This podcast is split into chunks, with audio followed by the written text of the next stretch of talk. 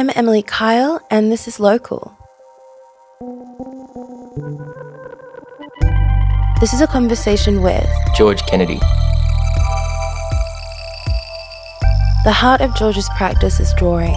It's intrinsic in every media he visits along the way, whether it be painting, printmaking, or ceramics. I clearly remember meeting George during his residency at the QBank Gallery. We sat with each other and connected through conversation in a way I hadn't expected. Enjoy him. Okay, so we start at the beginning. We start at the beginning of you. Where were you born? Um, I was born in Hobart in 1995. You're a young boy. uh, and what was your family like? What was your childhood like? Really good, actually. I had a fantastic upbringing. My parents were really keen on giving me and my brother all sorts of different experiences. So we were always out doing something. We did lots of camping, spending heaps of time in nature. We lived um, in front of a bush reserve, which has now been subsidised and there's been a suburb built on it, which is a bit sad. But at the time, it was fantastic and they just let us go wild, wandering the hills. We played heaps of sport my older brother and I fought a bit, but I mean, I think that's pretty standard. We still, we're a little bit patchy, but it's, we love each other. So yeah, that's good.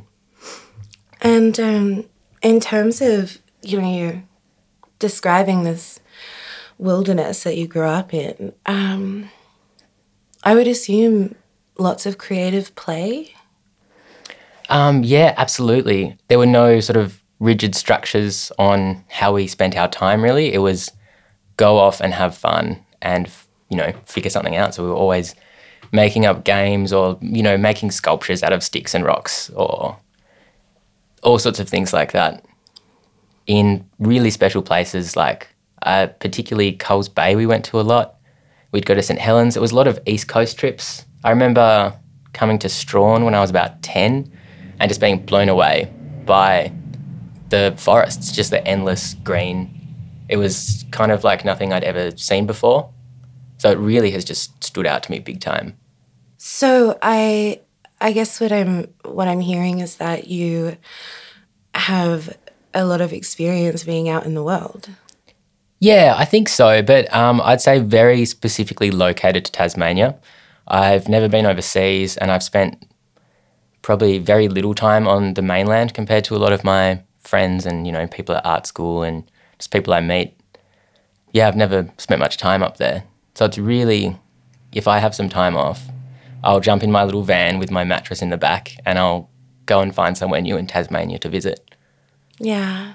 You know, this question I think has been coming up a lot in terms of people visiting the West Coast, and the perception very much is on isolation. You know, do do the people that live out here feel isolated? And, um, you know, it's a funny one because when people mention that we live on an island, I'm, I'm, I'm sort of like, oh, yeah, it's, it's an island. It doesn't personally feel like an island. It feels like part of Australia, just another state in Australia. Yeah, absolutely. And I'm wondering if that's a similar feeling. Do, do you feel isolated? No, not at all. And I, I I just assume like in my head, in my subconscious, I just assume that everyone in all the states feels a similar amount of separation from the other states. Mm. So then when someone says, "Oh, I drove from Adelaide to Melbourne the other day," I go, "What? That's not possible."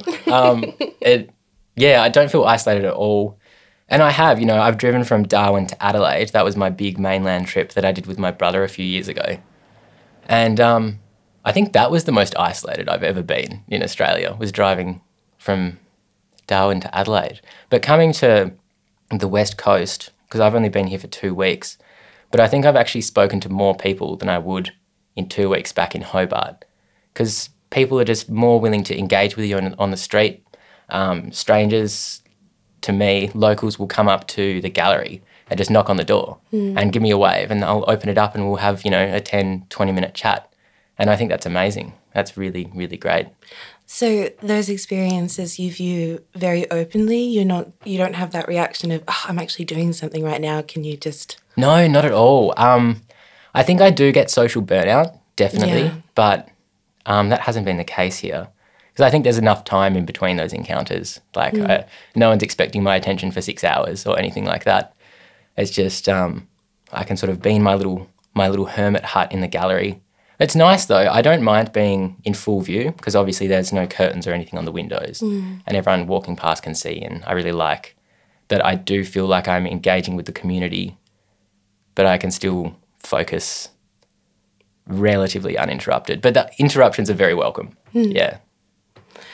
So I'm thinking, you know, when we met earlier in the week, I definitely feel like, oh, I wish that that whole experience was recorded because it was such a it was such a beautiful conversation and such a such a breath of fresh air. There's something about when I feel like in these settings when we're recording, there is a, a little bit of um, a performative aspect that you can't get away from Yeah, absolutely. but you know sitting there in the gallery with you and just talking there was such a beautiful flow and um, that was that was really lovely but i've been thinking a lot about the things that we were talking about and um, and your work would you talk a little bit about the work that you're engaging with at the moment Yeah, definitely. So it's evolved a little bit since you last saw it. I um I'm a real fiend for making something one day and then the next day going, I don't like that anymore, painting over it completely. Or maybe painting over part of it. Sort of like that um that old analogy of the chariot that's like if you replace each part slowly over time until none of the original parts are the same, is it still the same chariot? That's kind of what I feel like my paintings are like. They're these collages of adding on and on and on as I discover more and more and more about the environment around me. So some completely unrecognizable, some I bring like an entirely different energy to, but I'm actually I'm really happy with where they where they currently are. So I mostly I start with heaps and heaps of drawings. Um, that was my first week here mostly. I just walked around as many places as I could, asking locals the best places to go. Everyone was really generous with their time on that. And I'd just go there and I'd take my sketchbook and I'd just draw for a few hours. And then I'd take all those drawings back and I blue tacked them all on the wall for my references because I I didn't want to work from photos here. I feel like for me it wouldn't have been authentic. A lot of people are really good at capturing authentically by using photos, but I feel like I really lose something. I don't quite have that particular skill. So then from those drawings, I try to find just a common theme in the lines, in what my visual interests were, and then I start scaling them up onto canvas with maybe ink or, you know, sometimes just big sharpies, sometimes an hmm. ink and a brush, and then I'll add colours. And one of the paintings I did about 10 layers of with colour, and I just couldn't get that Queenstown colour right, which is hmm. insane to me because you come in, you drive in, and you go, oh, there's a lot of orange and brown of the rocks, and there's lots of green of the trees, but it's so much more complicated than that. Yeah. So every time I was trying to get these oranges and greens and reds, I just couldn't do it. So I just painted over it and over it about 10 times. Um, yeah, I'm pretty happy with it now though. Good. That's good. I like that a lot. It's um getting the right green, getting the right orange or red and Yeah, and uh, well, by by right green, I don't even mean technically representational. Like I don't even mean accurate to what we're seeing. It just, I really, I really want to capture that feeling of mm. being in Queenstown. People can look at my painting, and it doesn't represent any particular place. Like I haven't, I haven't drawn a recognizable landscape that you go, oh, that's you know, that's over on that street or that's over the hill that way. It's this amalgamation of all these different places and all these different drawings. And my hope is that people can look at it and go, oh, that's Queenstown. Like it's just a sort of feeling that you get from it, is the hope. Yeah, is the hope. That's fantastic. Going back to these drawings, sort of these these first initial drawings that you made as as references as opposed to photographic images, when you see them up on the wall, you know, the stark white paper, and then the the intense black, there is a kind of uh, manic feeling about them that they have been drawn sort of in haste and and then to see them all up in the wall it, it's quite it's quite strong. It's very strong when you're standing in front of it. It does make you feel sort of like disoriented Yeah. in a way.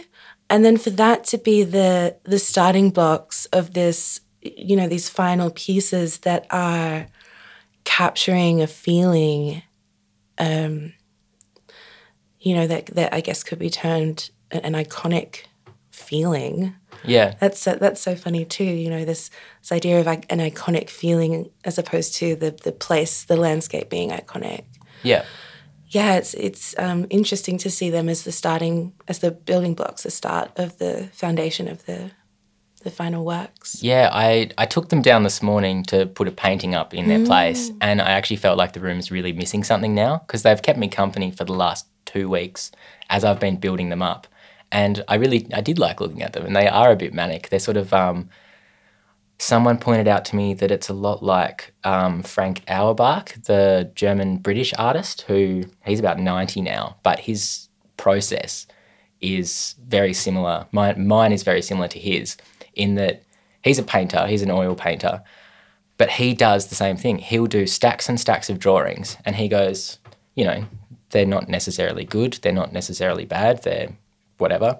And he does, he'll do like literal stacks, and he'll keep maybe two that are interesting and throw the rest away, and then use the process of drawing and the memory of the drawing to inform his works. Similar, he also doesn't use photos. Um, but he said that just because a drawing is fast doesn't mean it's not good. And I, I really liked that because that's how I work. When we first met, I think one of the first things you spoke about was your interest in lines and trying to capture emotion through lines. And the way that I internalized that was this idea of play, that I sort of feel like it being as rawly emotional as possible comes from being able to experiment and play freely with the work. And I think that this idea of fast drawings and a lot of them, um, I think that there would be a lot of people who would find it very difficult to work that way uh, because we have this um, internal critic. Oh yeah, Everything absolutely. must be good. Yeah, yeah. That was um, I had a teacher in second year at art school called uh, Maria Kunda, and she was amazing. She just made everyone feel at ease because first and second year art school, there's a lot of insecurity because people haven't figured out what they're doing. Um, they don't like sharing their work to other people. They don't like making art in front of other people. Um, it's this whole insecure thing. And she just gave this fantastic speech that I could never recreate. Um, that was basically like, you will make bad art. Everyone makes bad art. It is important. You have to do it. Don't waste my time or your time by feeling bad about it. And it was like, it was really, it was really inspiring. I didn't, I didn't quite get it across, but she was just like, it was basically a very kind way of saying, get over yourself. You're not going to improve unless you make bad art. And I really took that in stride and just, I make so much bad art. All the, I have stacks and stacks, even in the gallery right now. I've got all these little study canvases that I did my experimentation on and my, you know, my playing and stuff. And some of it looks awful. And I went, well, cool. I know not to do that. I know not to mix, you know, those mediums in that way or those colors in that way or those lines in that way. And it's just so important. And it is. It's it's playing and mm. and it's fun. And as soon as you let go of that fear of having to be perfect, it's immensely liberating. I think. You know what's really funny is that I had that exact same experience with a lecturer at uni when I was studying art, but it was not kind. Oh no. It was so unkind. I think everyone in that lecture room felt personally brutalized. I, I think he started his monologue by saying, What makes you think you'll make good art?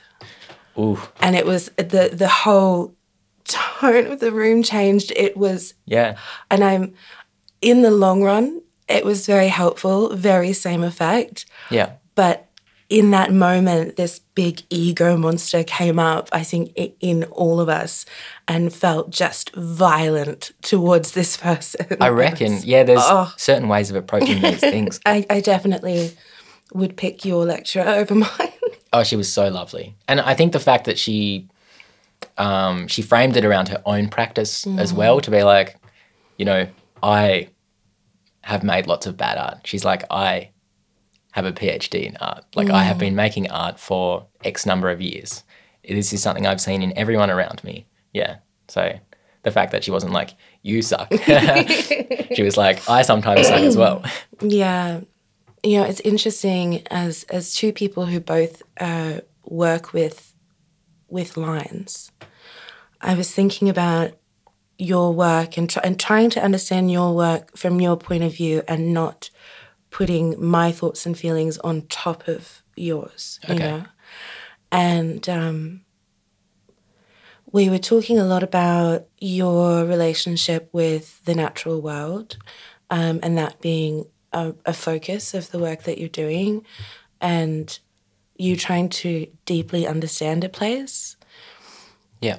And, uh, you know, I, I definitely went down this this rabbit hole um, and I started thinking about the word frontier and it its definition essentially being like um, you know lines and borders of uh, various places or the the other definition was something along the lines of you know the the line a, a place at the at the extreme that uh, uh, so the extreme of civilization where going beyond it is into the wilderness into the wild. Yeah and um, I was talking to someone else recently who had described the West Coast or Queenstown as the as as a frontier, as the frontier. Yeah, I like that. But then um, there was a conversation you and I were having. I know this is jumping all over the place, but was, I was telling you about um, that book that I had been reading uh, about the Japanese tourists coming to uh, Australia to ride their motorbikes in the desert and not realizing that petrol stations were few and far between and, and as a result dying. Yeah. And uh, the the final comment in that section of of the writing was, um, "There is no frontier in this culture, in the Australian culture." Yeah. Right. Okay. No frontier, like between the people and the mm. wilderness. I think speaking just within the idea of I mean, what is what is the Australian culture, and how does that relate to the wilderness? Because we don't have any direct relation necessarily to it in terms of our history. We we came here and we cut it all down. Mm, and we still are. And we still are. So yeah, I guess I'm thinking about this concept of frontier. I'm thinking about lines. Um, I'm thinking about how our culture can even relate to the wilderness, and is it something that is is it something that is new? I'm not sure. I think that's really interesting that you were asking about Australian culture in regards to the wilderness. And it's it's all over the place, really, isn't mm. it? I feel like I should stipulate, sorry, before you continue. Obviously, what I mean is white Australian culture. Yeah, yeah, yeah, yeah. yeah. I think well, it's very polarized at the moment, especially. You've got lots of people who I mean, for their for their job's sake and the sake of where they live and their homes being there for generations, and those being the only available jobs, we've got people that do want to keep, you know, degrading it in various ways, mm. and then we've got um, all the city folk who you know um, sort of jump on their high horse. This is me a little bit. sort of jump on their high horse and go, no, we can't cut those trees down. But it's so much more complicated than that. And we've just got this really complex, clashing dynamic culture towards wilderness. It's it's so different for everyone. Even in Tasmania, everywhere that you live in Tasmania, it's gonna there's gonna be a a communal view and approach to this idea of a frontier to nature. Yeah, I'm not really sure. That's a that's a difficult one.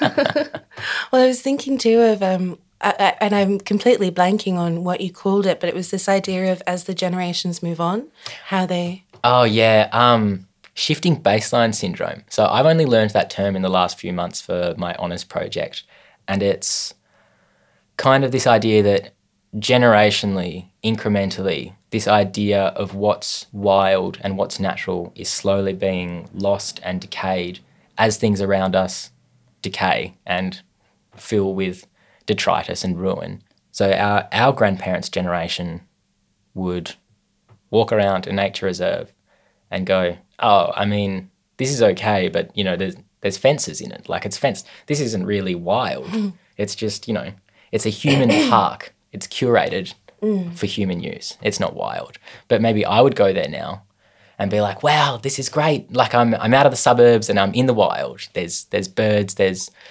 little hoppy animals of various descriptions and, you know, snakes. Oh, this is pretty wild. And then as things get worse and these nature reserves fill up with burned out cars and old fencing and rubble from whatever um, old structures, maybe my grandchildren's generation would go to that same reserve and say, "Oh, I love being in this reserve. It's so natural." Because yeah, it just and with that incremental loss of what nature actually is, we care less about what happens to it because um, with the baseline of what we expect from nature gets lowered, people can sort of pillage it more and more and more for you know capitalist gain or whatever. Mm. Which is a terrifying thought. Mm.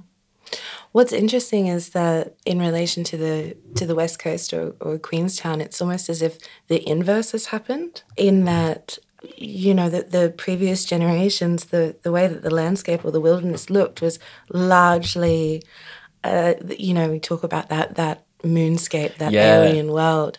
And as it's moved through in the in the generations the the the uh, rainforests have regenerated and are reclaiming the space. And yeah. so but then but then that's interesting too because now we see all of this green whereas uh, before it would have just been all of that orange and red rust and but I also wonder about as it's as this has sort of come back this all of this greenery which has sparked a lot of interest to, for creatives and other people outside of the west coast to come here.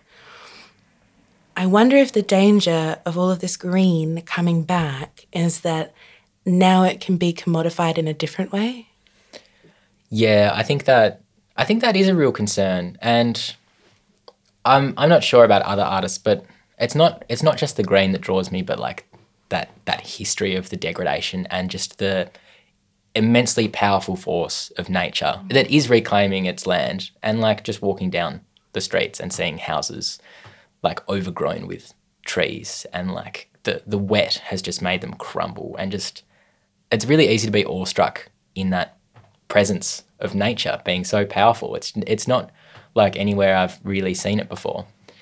Sorry, I got distracted. Um, no. What was your question?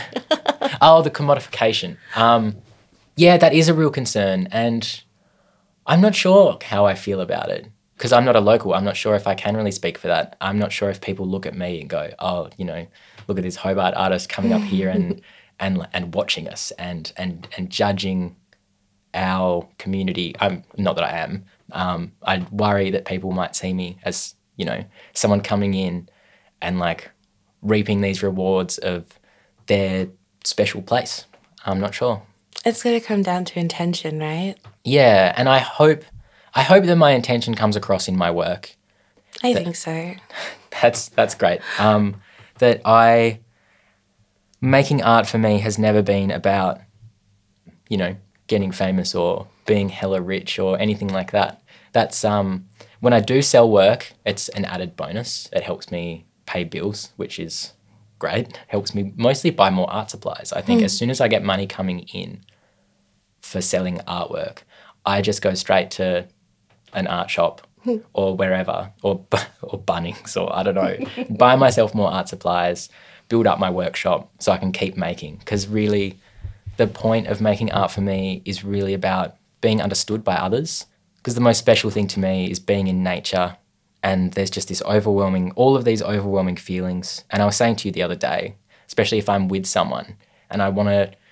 I want to voice that feeling to them. All I have the vocabulary to say is, wow, look at that. And it just feels so disappointing to, you know, be somewhere amazing or walk through, like the walk to the confluence it's just it's like walking through this magical woodlands, like this fairy woodlands. And all I can say is, how great is this? and it just, it feels, it just doesn't quite convey that feeling. And, um, and I'm sure the people around me feel those same feelings. And I think someone that captures Queenstown really well, obviously, is Raymond Arnold. I look at his work and I feel understood. And that's something that I strive towards, definitely. I have a couple of questions that I think relate to each other. Yep. What do you think? I mean, obviously, you can't speak for every single person that's ever gone into the natural world, but for you, what is the drive for you to go to go into the wild, go into the wilderness? I feel like it's kind of just a bit of a reset or maybe escapism or something like that. When I'm walking with a friend or by myself, it's usually by myself.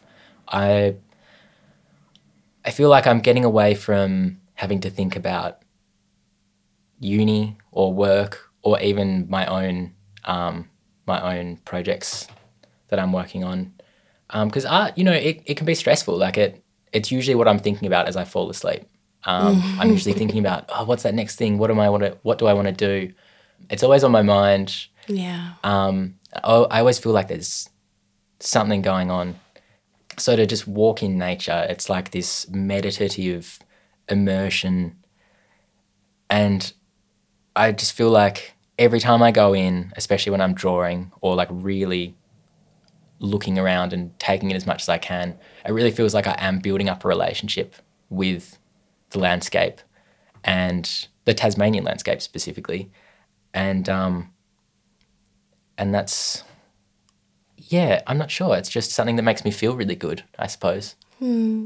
You know, it's really funny. We we did sort of vaguely discuss that poem by um, Kirkpatrick. Yep. I think it's Peter Kirkpatrick that was talking about why people are so attracted to going out into the into the wilderness and um, as opposed to staying where they are, wherever that is. Um, and I think that living somewhere like the West Coast, or I would say Tasmania in general, because wherever we are, we are surrounded by national parks, um, walking trails, uh, bike trails. Uh, uh, you know, the King River rafting specifically here. There are so many different ways to um, engage with the outside.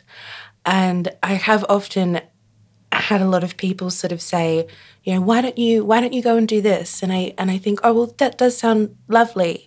Also, this this uh, I think a lot of people are not going to are going to think that I'm ridiculous, but where my house is, there is green and dirt and trees, shrubbery, just it, it totally. Um, it's, it's sort of up against the side of this cliff, and then it's completely surrounded at the front.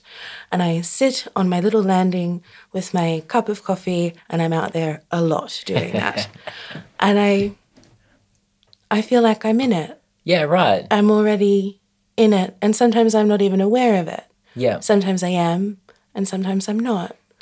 And I don't, I already have it. So I, I guess in a lot of ways, I don't feel a great need to go out and have more of it. Well, like that poem you were talking about, um, he sort of makes this little jab by saying like people only really go for walks so they can look at the view from the top of the mountain or something like that. And I think that's really funny because um, when I did the overland track in one of the visitor books or whatever they're called at one of the huts, um, there was this quote. I can't remember who it's by, but it was basically that hiking is just being miserable in nature.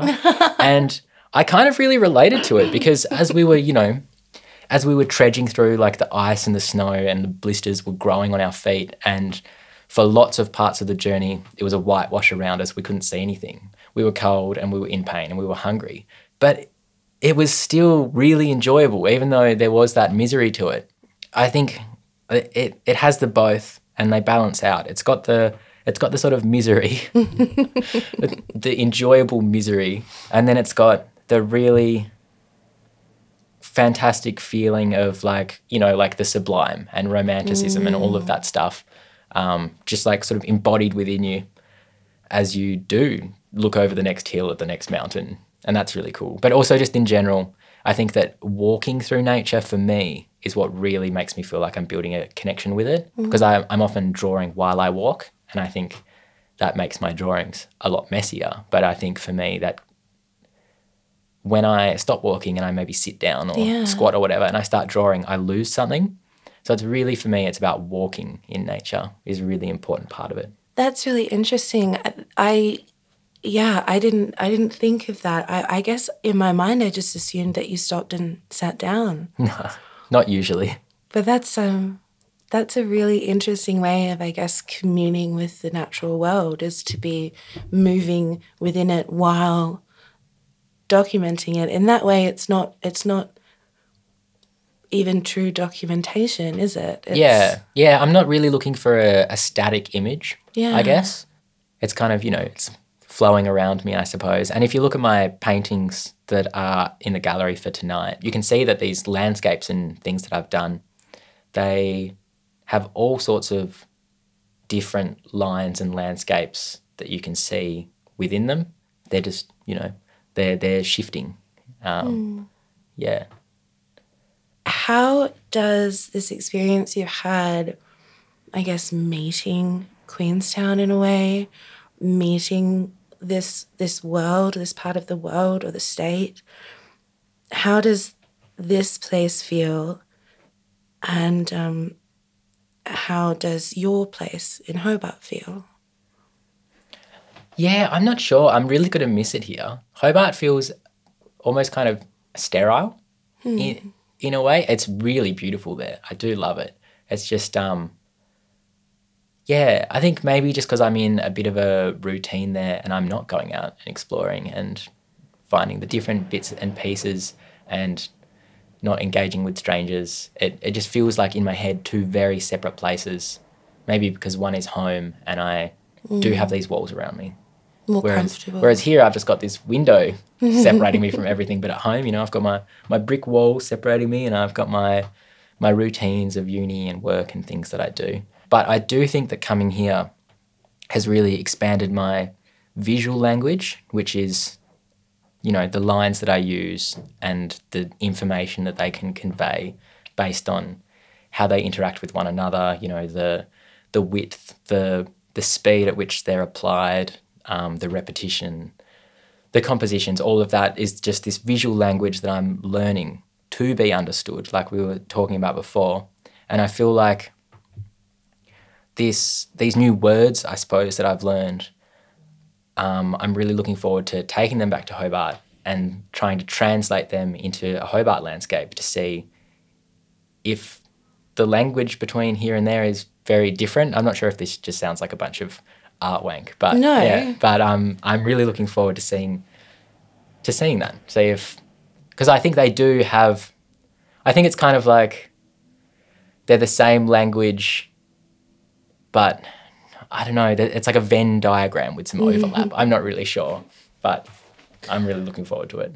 No, you're right. You sort of you get to the top of the hill and you see the beautiful thing and just like you said, it's oh wow, that's lovely or Yeah, and it's not it's not enough and or it doesn't feel like it's enough. And it's really interesting this idea of you know the the, the language that we've constructed to to describe nature to describe a view is incredibly limited Yeah, well, actually, I think the place I got that idea from, my friend Sky lent me a book by Robert Macfarlane called Landmarks.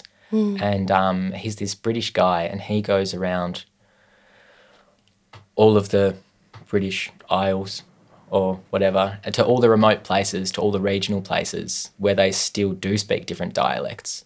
And he specifically is looking for um, landscape words in their languages and the specific things that they mean. And it's just this, I don't know, like this lexicon um, or like this dictionary of all these different words to do with the land that are so specific that we just don't need anymore because we're not in the landscape anymore. We don't need it as much for survival individually as a personal um, thing. There was one word that was like describing the degradation of the bottom of a shrub where animals have been passing through it. And so instead of saying that whole sentence, it was just a word. And they'd point at it and say the word, and they knew what it was. And then there were like six different words for the type of wind that comes up a cliff and just stuff like that. It- Wow. it was a really fascinating book. And I thought, wow, like our landscape language is so limited. Hmm.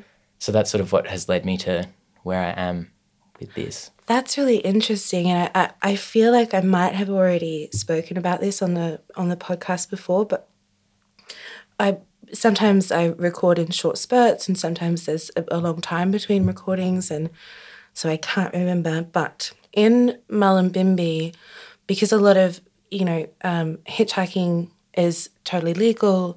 Uh, there are a lot of people um, who are living there that don't have homes or even caravans or things like that. There is a, and I, I'm not even sure where it comes from, but it's sort of like it's a visual language that you can sort of carve on a tree or, um, you know, write something on a rock or, and it, there are all of these different signs and symbols that are describing something to the traveler of what is there. So, um, one of them would say, in this area, the uh, houses, the, the people that live here are generally um, helpful. Or um, there'll be a sign that says, don't stay here. There'll be uh, an, it, yeah, or a sign for different animals that we uh, have been seen here. Oh, wow. Stuff like that. So it's it's almost like this visual language of how helping people relate to the places that they're in. Um, or you know, signs for it is safe to sleep here. It isn't safe to sleep here. Yeah. Yeah, so it does remind me of those these words that have been uh, taken out of our our language to Yeah. describe things and to describe natural things. whereas these signs and symbols are describing how we relate to these things. Yeah, that's amazing. Yeah, it's really interesting. And that's what I do. Like back to lines again. that's what I do really love about lines is that you can have, you know, you can have really ordered lines like like a script. That's that's pretty clear. There's only one way to understand like the written English language, you know. That's just a collection of lines, but it's very clear and there's just the one way. And then you've got you've got sort of symbols or diagrams, and they a little bit of abstraction starts to come in with those. I think, um, depending on the specific situation. And then I suppose what I'm trying to do is not go so abstract that you go, well, what is what is that? but to sort of have this uh, this sort of mix of ordered and disordered lines that mesh together and can't can't just be understood in one way because I that's not what I'm trying to convey because mm. everyone does experience the landscape differently.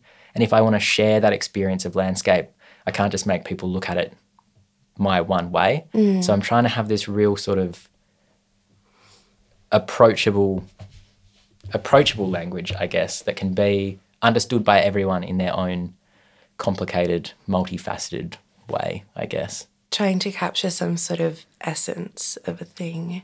Yeah, absolutely. Which is, I think, an endless process. I don't think I'm ever going to stop making art because I don't think I'll ever quite get it. And I think that is totally fine with me. Yeah. And I, I guess that's sort of this investigation into these wild natural places and showing them to other people to have those places be understood. Are you are you learning anything about yourself when you're in these when you're having these experiences? That's a really good question. I feel like maybe not consciously, hmm. but subconsciously, I'd say that since I've started these explorations of place, maybe over the last two years, I feel like I have had a greater understanding of who I am as a person, which I feel like in your early 20s, you're still really, really grappling with that. Yeah. And I sort of, I think I only really realized this year, like, I'm quite solid in who, I mean, you can never be fully solid, but I'm the most solid I've ever been in understanding who I am as a person, which has never been super easy. Like, it's, mm. it's easy to be sort of influenced quite heavily by those around you or just for, you know, your own personal reasons, struggling to have an identity that you're sure of. Yeah, that big I, I am. Yeah. but basically, in my limited English vocabulary, I am just a person that likes being in nature and meeting other creative people and that's pretty that's pretty much it those are my those are my very strong i ams and then the rest isn't as important Yeah. Yeah, I really I really like that. You know, we, we when we talk about the self, we, we try to talk about it from so many different angles. You know, does it boil down to values? Does it boil, boil down to external, what, you know, a- a- when we talk about fashion, there's this big push to be like, this is how I display myself for the world to see. Yeah. You know, is it a psychological thing? Is it based on how our brains work? Like what yeah. how do we talk about the self and if and this idea of, you know, if the self isn't fully formed, then how can it relate to another self and or and and not just that, but then, you know, how does it relate to the the world at large? yeah um, So it's interesting. I, I was talking to was a subject for a photographer and we were talking afterwards and she asked me about what it feels like to live here. And I think that I had said to her that the biggest thing for me is that I feel like I see myself reflected back to me in the natural world because it is it is flawed. yeah And I think that if there if we can say that there is some human aspect in nature, I think it's that, yeah wow i really like that you know. yeah And I so I think that that's started talking about myself, but that would be my relationship to the natural world is that I, I think, oh, okay, same. yeah Yeah, we're the same like that, you know. So to have this fully formed self in order to connect with something, I, that's going to be a fallacy. yeah it's hard to break down those arbitrary rules and just be with something. yeah absolutely Oh, I like I like yours a lot. You know, I am someone who likes going out into nature and I like meeting creative people. That's perfect. that's all i need Yeah. i mean obviously my loving partner and all those things as well And the chickens. and the chickens. Oh god, and the chickens. they are so cute, so dumb, so cute. Um, Well, you know, I, I've started asking at the end of these, and it's I guess it can be a really difficult question, but is there something that you haven't said about yourself or your work or where you're at that you would like to say? Um, I'm not really sure. I do remember when we were talking the other day, you asked me this really interesting question, which I'd never thought about. As I was saying, how important it is to be understood, and I, I find that my most successful artworks aren't the ones that sell, but are the ones where people pull me aside and say, "This is what I understood from this work, and it's mm. exactly what I was going for." And they they tell me they had a really emotional response, and they say, "I felt like I was immersed," you know, Yeah. and and those those are the ones I remember, and those are the ones that make me the most happy. And you asked me, were you understood as a child? Um, and I said at the start of the podcast, I had the best upbringing. I had two very loving parents um, who were very generous with their time. They spent a lot of time with me and my brother. But because I am transgender, and when I was younger, that wasn't really uh, a thing that was known about. I was five years old when I first said, I want to be a boy like Tom. Mum was kind of like, oh, like cool. like you can keep wearing shorts and daggy t-shirts and, you know, running around with your shirt off and playing in mud and climbing trees, but we we don't have the information to do anything else. So they were very supportive. Um, it wasn't until I was in year 12 that I knew that trans men actually existed.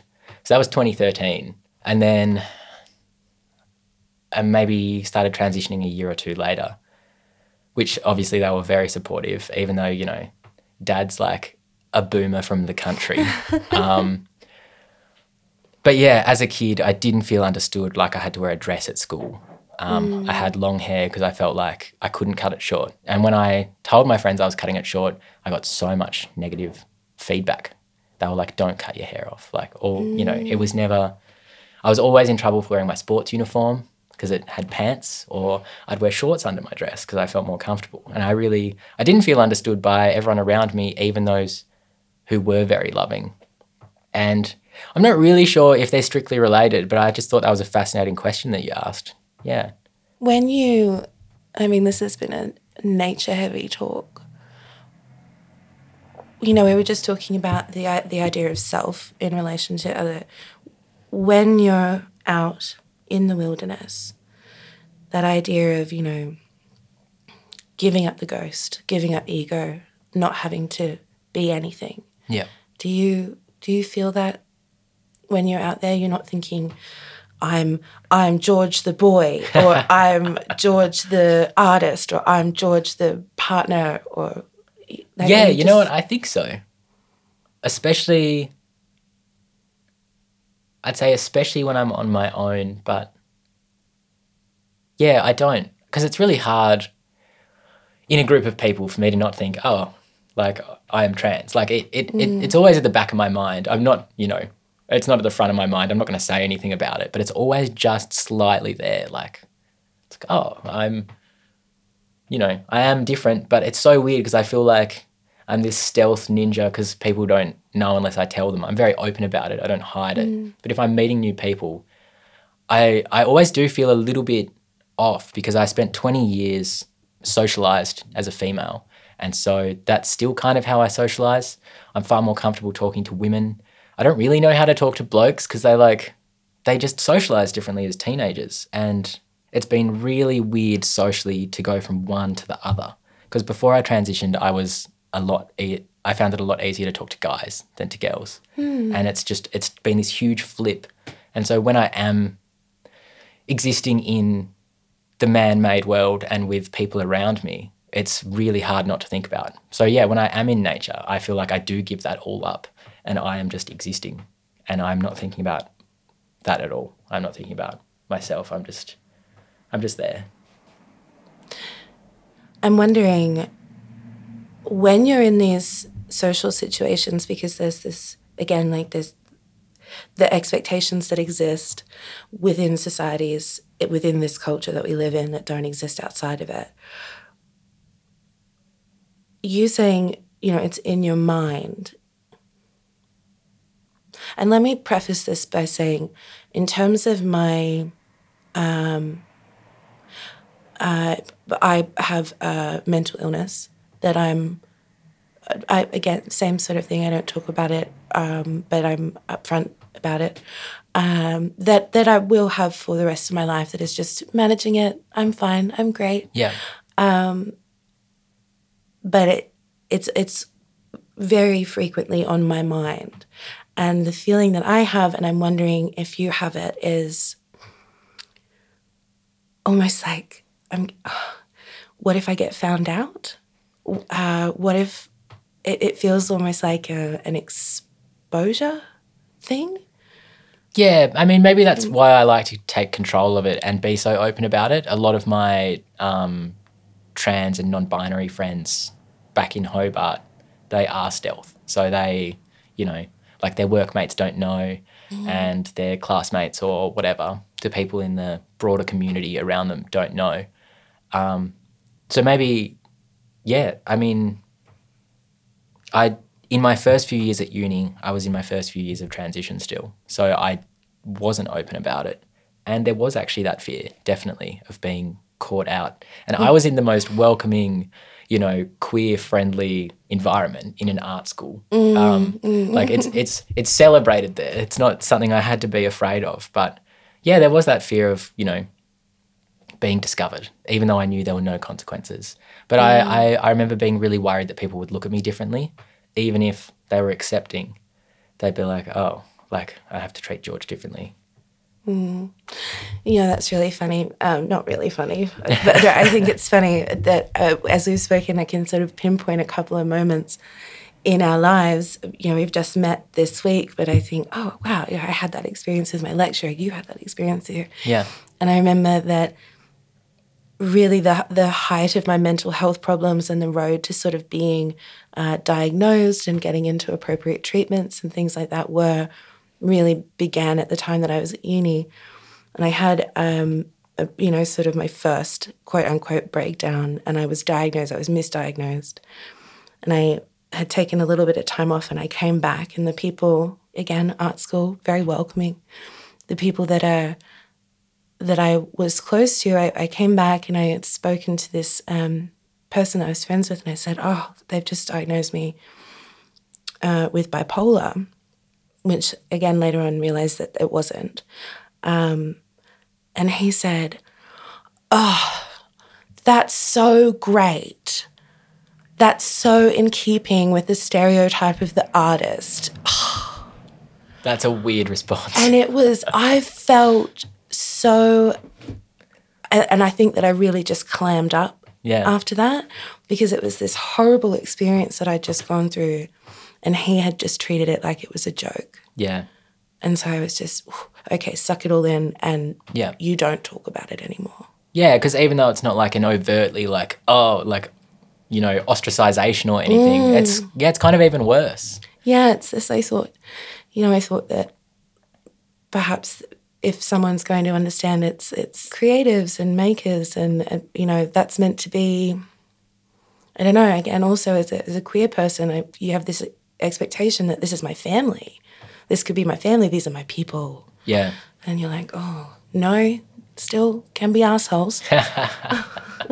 Yeah, I do remember. This is totally off topic, but someone saying something about oh trans people. Yeah, yeah, they're all great. It's like no, there are some real dickheads amongst us. Like just like any other community. Yeah. Oh gosh. Well, this has been this has been really lovely. Um, if people want to see your work, uh, find you, get in contact with you, how can they do that? I've got a website in the works, but it's not. It doesn't have a dena- domain name or anything yet. But my Instagram is at george.kennedy. Apart from that, yeah, I'm just at the art school. So if you're at art school, I'm up above printmaking, first door on the left. That's fantastic. Thank you. Thank you so much. This has been great. yeah, thanks for having me. This was awesome. No worries.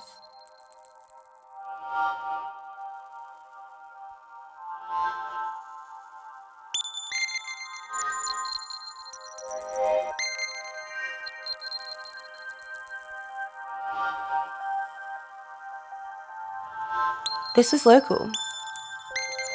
This project would not be possible without the incredible community of folks who make time to chat, nor would it be possible without the tremendous support of the West Coast community. If this episode offered you something good, please consider rating the show via Apple Podcasts. The podcast is produced by Carter Pierce and myself. Digital media is supported by Tess Gilfetter. Our artwork was made by Gigi Quartz. The podcast is funded in part by the Regional Arts Fund. For more information on the podcast and its guests, please go to localthepodcast.com or local the podcast on Facebook and Instagram.